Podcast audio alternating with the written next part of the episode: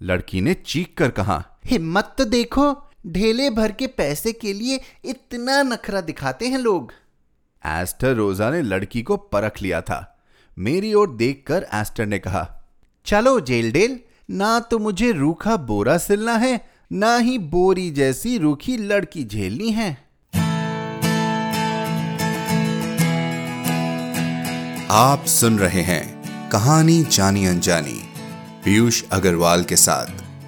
चलिए, आज की कहानी का सफ़र शुरू करते हैं। नमस्कार दोस्तों तो कैसी लगी आपको हमारे पिछले हफ़्ते की पर्यावरण दिवस स्पेशल कहानी खिरनी? और मनीष जी के साथ बातें? हमें hello at the rate Piyush Agarwal dot com पर ईमेल करके बताएँ कि आपको ये पॉडकास्ट कैसा लग रहा है।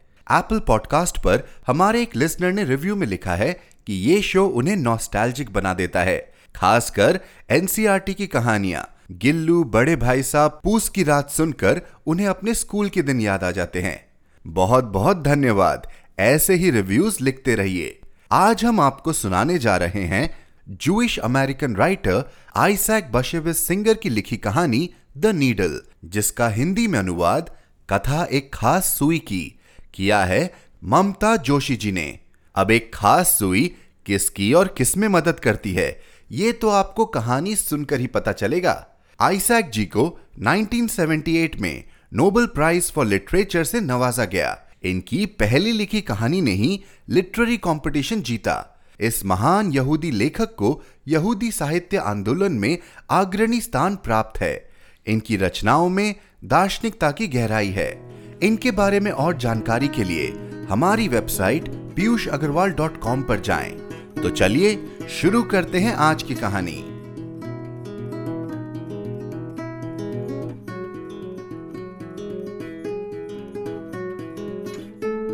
कथा, एक खास सुई की। Isaac Bashevis Singer. अनुवाद, ममता जोशी। मेरे प्यारे लोगों आजकल सारी शादियाँ श्रीमान प्यार के माध्यम से ही तय होती है। जवान जोड़े घूमते फिरते हैं, प्यार के बंधन में बंध जाते हैं। थोड़े दिन बाद से ही लड़ाई झगड़े शुरू हो जाते हैं और फिर एक दूसरे से नफरत करने लगते हैं। मेरे समय में माता पिता और शादी करने वाले बिचौलिए के निर्णय पर ही भरोसा किया जाता था। मैंने भी तो अपने टोडी को शादी के बाद ही देखा था। चलो, इसी बात पर तुम्हें एक कहानी सुनाती हूँ। रुपसा शहर में रेब लेमेल वेगमाइस्टर नाम का एक बेहद अमीर आदमी रहता था। उसकी पत्नी एस्टर रोजा बहुत सुंदर थी और अपने बालों के ऊपर हमेशा एक काली लेस का दुपट्टा ओढ़े रहती। गोरी चिट्टी काली आँखों वाली एस्टर, रशियन, पोलिश, जर्मन और शायद फ्रेंच भाषा की भी जानकारी रखती थी। पियानो भी बजाती थी। उनका एक ही बेटा था बेन जोयान माँ बेटे स्वभाव और पसंद नापसंद के मामले में एकदम दो बूंदों के समान, एक जैसे। बेन आकर्षक लिबास में जब भी शाम को घूमने निकलता तो उसका गोरा रंग काले बाल और स्वस्थ कदकाठी देखकर जवान लड़कियाँ दिल थाम कर रह जाती और खिड़कियों के नीचे छिप कर उसे ताकती। अकूल संपत्ति का अकेला वारिस। घर का कामकाज देखने के लिए अनेक कार्यकर्ता थे। लिहाजा एस्टर अपने बेटे के लिए दिन भर एक अच्छी बहू लाने का ख्वाब देखती। कोई लड़की सुंदर नहीं लगती थी। तो कोई बुद्धिमान नहीं थी। आधे पोलैंड की सुंदर लड़कियों में कोई ना कोई कमी निकालकर एस्टर कुछ खास गुण वाली कन्या ढूँढने के फिराक में थी। मैं नहीं चाहती कि कोई मेरे बेंजी को सताए। अगर औरत रूखी और बदजुबान होती है तो पति को ही ज़िंदगी भर का दुख झेलना पड़ता है। हम्म। उन्नीस वर्षीय बेन की सगाई नहीं हुई थी। उन दिनों के हिसाब से बेन बूढ़ा हो चला था। उसके पिता का कहना था कि माँ की मीन मेख निकालने की आदत की वजह से लड़का शायद कभी शादी ही न कर पाए। एक दिन एस्टर ने मुझसे कहा, जेल डेल, क्या तुम मेरे साथ जामोस चलोगी? वहाँ मैं क्या करूँगी? मैंने पूछा, उससे तुम्हें क्या? तुम मेरी मेहमान बनकर रहोगी? एस्थर बोली एस्थर की निजी घोड़ा गाड़ी थी, पर आज वह साधारण गाड़ी में यात्रा कर रही थी। शानदार कपड़े छोड़कर सादे कपड़े पहने थी और महँगी लेस के दुपट्टे की जगह मामूली स्कार्फ ओढ़े हुई थी। ज़रूर बहू की तलाश में उसने अपना वेश बदला होगा, पर एस्थर से कौन पूछ सकता था? मन होगा तो बताएगी, नहीं तो निशब्द चुप्पी। मैं तो क्या किसी की भी पूछने की ज़रूरत नहीं होगी। रास्ते में उतरकर हम दोनों बैरिश लुबलिनर की मशहूर दुकान पर चलकर पहुँचे। उस स्टोर में सब कुछ उपलब्ध था। सुई, धागा, स्वेटर बनाने के लिए ऊन और तमाम तरह का रोज़मर्रा का सामान। स्टोर के कोने में एक व्यक्ति, जो शायद दुकान का मालिक था, बही खाते में हिसाब लिख रहा था। दूसरे छोर पर बने काउंटर के पीछे एक लड़की खड़ी थी। उसकी आँखों में जैसे एक ज्वाला धड़क रही थी। आप लोग यहाँ अजनबी हैं। मैं आपके लिए क्या कर सकती हूँ? हाँ, हम बाहर से आए हैं। एस्टर ने कहा, क्या दिखाऊँ आपको? एक सुई। एस्टर बोली, जैसे ही एस्टर ने सुई की फरमाइश की, लड़की आग बबूला हो गई। दो औरतें और एक सुई। उसने तंज किया। लड़की की नाराज़गी एक तरह से सही थी। सुबह सुबह बोनी के समय अगर कोई ग्राहक सिर्फ़ सुई की मांग करे तो व्यापारियों का मानना था कि पूरे हफ़्ते अब शकुन होता है।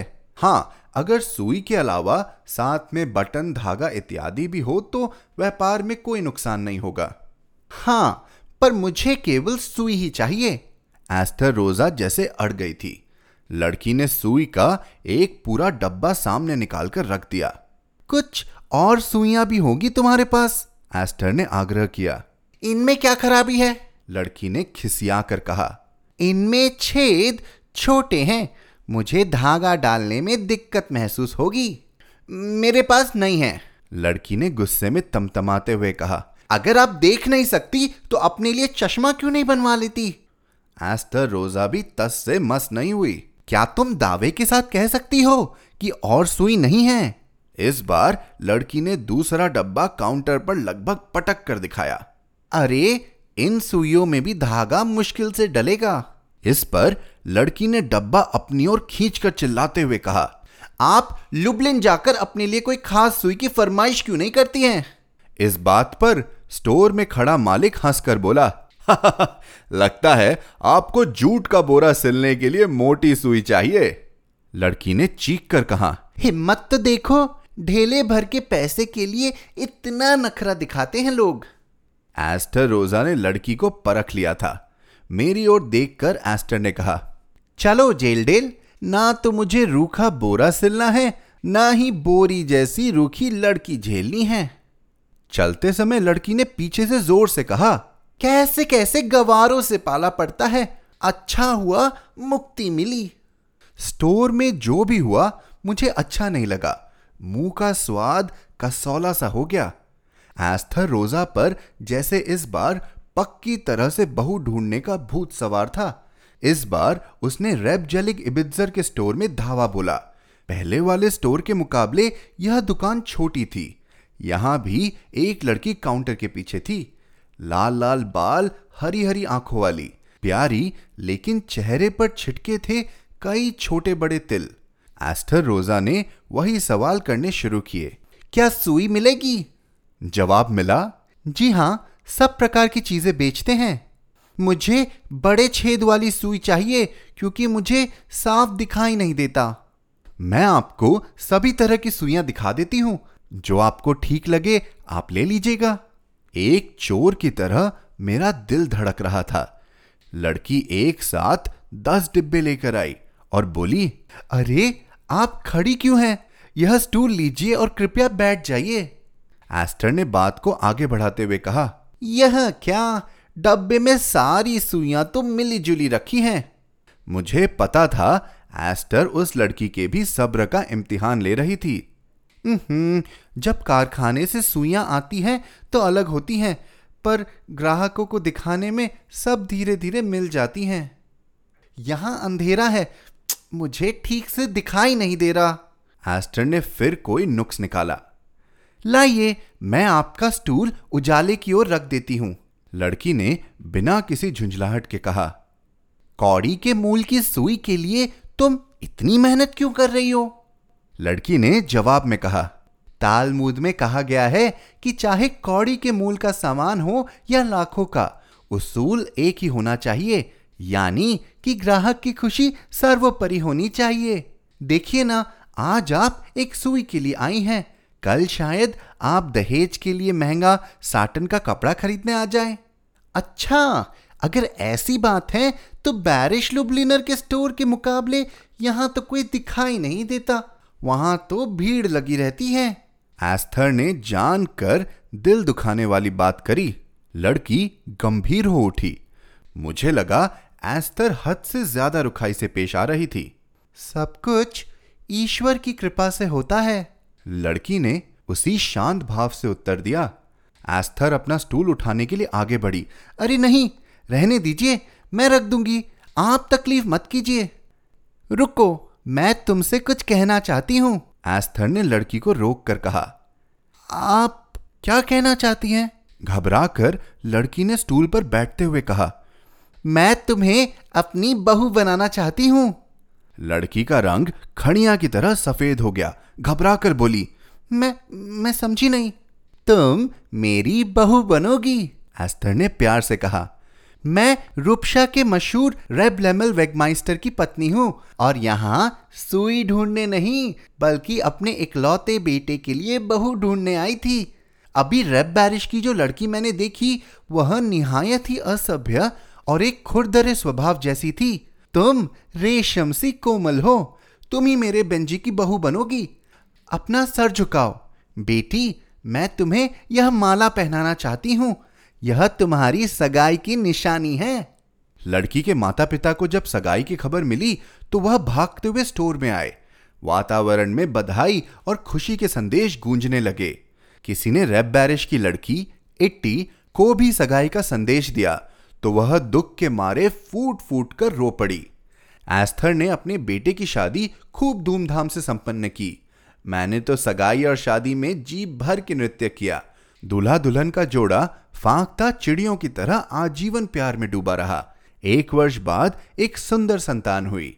एस्थर रोजा का चुनाव सौ प्रतिशत सही निकला। और आपको बताऊँ कि इट्टी का क्या हुआ? किस्मत जब खराब होती है तो सब कुछ उल्टा पुल्टा होता जाता है। जिस दिन से इट्टी को पता चला कि एस्थर रोजा ने उसे सुई की वजह से त्याग दिया था, उस दिन से वह गहरे सदमे में थी। उसने ग्राहकों को सामान बेचना छोड़ दिया। वह दिन रात उसी बात को याद करके रोती थी। शादी तय करने वाले बिचौलिए उसके लिए कई प्रस्ताव लेकर आते, पर वह इनकार कर देती। उसकी स्टोर में दिलचस्पी खत्म होने से व्यापार में भारी घाटा हुआ। कुछ वर्षों अवसाद में बिताने के बाद उसने नुबलीन के एक तलाकशुदा व्यक्ति से शादी रचा ली। उसके संतान नहीं हुई। जीवन के सारे दुर्भाग्यों को वह एस्थर रोजा की बहू फ्रीडा गिट्टेल के मत्थे मड़कर उसको कोसती और मानसिक परेशानियों के चलते नीम हकीम और वैदों के अलावा चिकित्सकों के पास किसी न किसी बीमारी का निदान पाने के लिए भागती रहती थी। एक दिन कपड़ा सीने के दौरान सुई में धागा डालने के लिए उसने सुई अपने मुँह में दबाई। तत्काल उसे गले में चुंबन महसूस हुई और सुई गायब हो गई।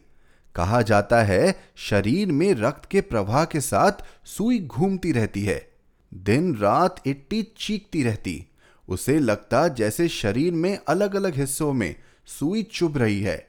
कोई कहता, उसकी अंतरात्मा उसे कचोट रही है। कोई कहता, उसके बुरे कर्मों का फल है। बहुत कष्ट सहने के बाद इट्टी वियना गई, जहाँ के नामी सर्जन ने शल्य चिकित्सा से उसकी सुई निकाली।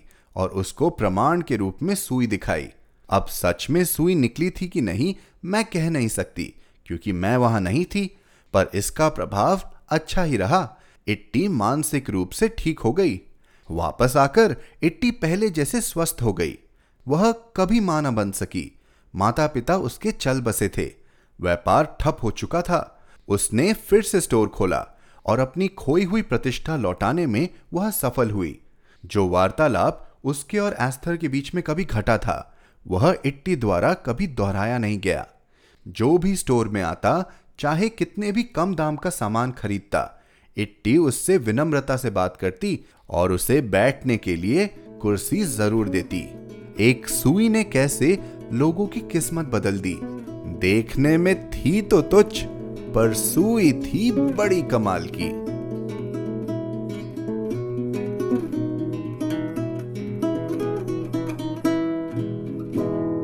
तो बताइए दोस्तों, कैसी लगी आपको आज की कहानी?